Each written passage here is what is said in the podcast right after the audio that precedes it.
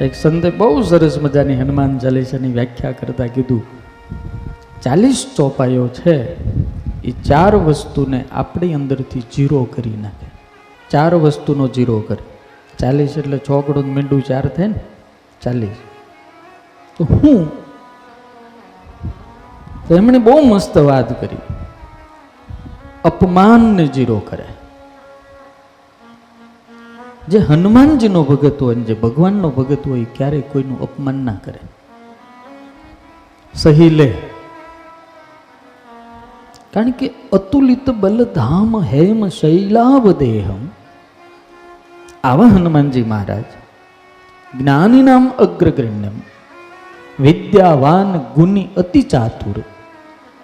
આવા મહાન સમર્થ રાવણના દરબારમાં અપમાન સહન કર્યું, પણ અપમાન કોઈનું કર્યું નહીં એણે. એટલે અપમાનને જીરો કરી નાખે. હનુમાન ચાલીસાનું જે ઉપાસક હોય, એ કોઈનું અપમાન ના કરે. કોઈનું અવમાન ના કરે.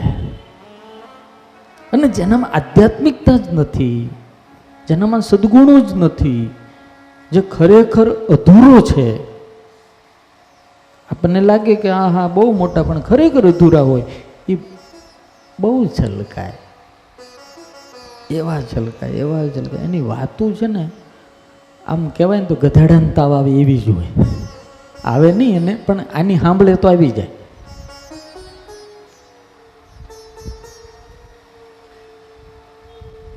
પાતળને એક કરી નાખું, આમ કરી નાખું, તેમ કરી નાખું ભૂકા કાઢી નાખું.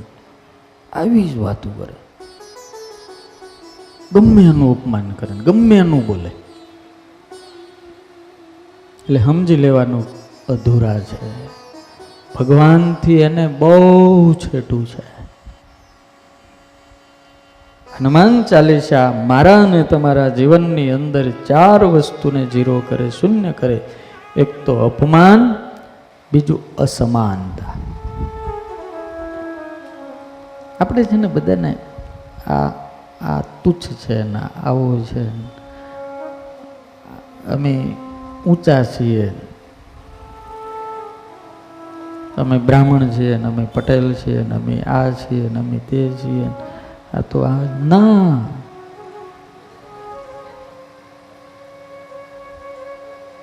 जो भगवान के भक्त होते हैं ना वो सब समान ही होता है પછી સ્વામિનારાયણ ભગવાનને સગ્રામના ઘરે જવાની શરમ ન હોય અને સબરીના હેઠા બોર ખાવાનો એને આંચકો ન લાગે કારણ કે ભક્ત છે સમાનતાનો ત્યાગ કરાવે બીજું અભિમાન શૂન્ય થઈ જાય હનુમાનજીને અભિમાન છે ભાઈ. જરાય છે, આમ જરા પણ.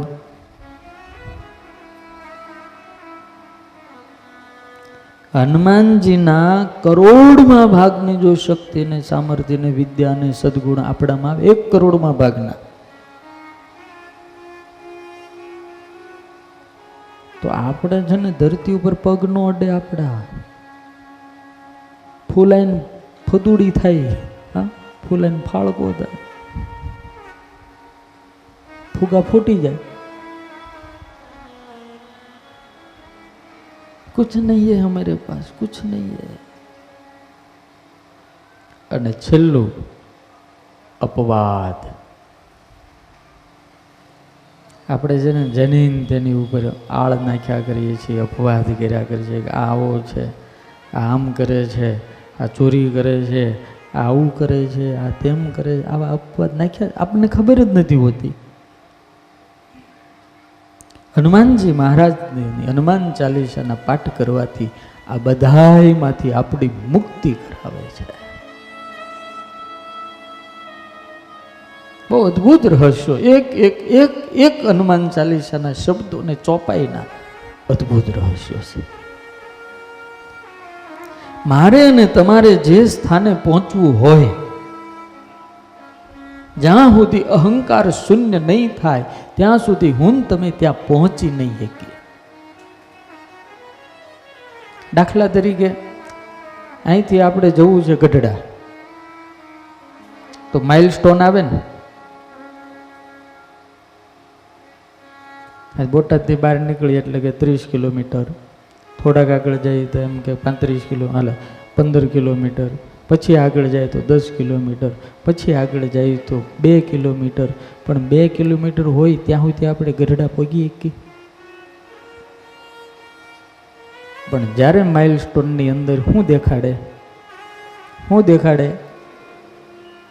શૂન્ય થાય એટલે ઓટોમેટિક આપણે ગરડા પહોંચી જઈએ એમ આપણા હૃદયની અંદર અહંકાર જ્યારે શૂન્ય થાય ને, ત્યારે ઈશ્વરના ઘર સુધી ઓટોમેટિક પહોંચી જાય.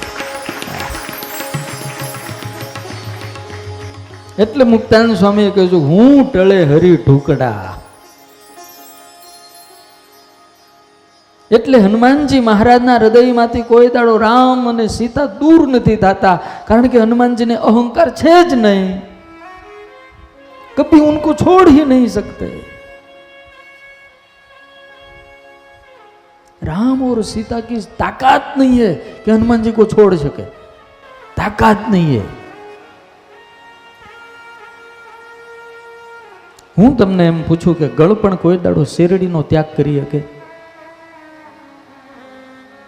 ત્યાગ થાય ગળપણથી કોઈ દાડો શેરડીનો ત્યાગ થાય ધોળો રંગ કોઈ દાડો દૂધનો ત્યાગ કરી શકે થાય ભાઈ દૂધ ક્યાંય કાળું ભાળ્યું શેરડી ક્યાંય કડવી ભાળી? જેમ ગળપણ શેરડીનો ત્યાગ ન કરીએ કે, શ્વેત રંગ દૂધનો ત્યાગ ન કરી કે, એમ રામ અને સીતા હનુમાનનો કોઈ દાડો ત્યાગ ના કરીએ કે.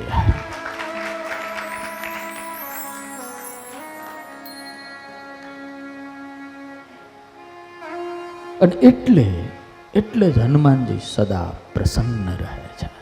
છે સદા પ્રસન્ન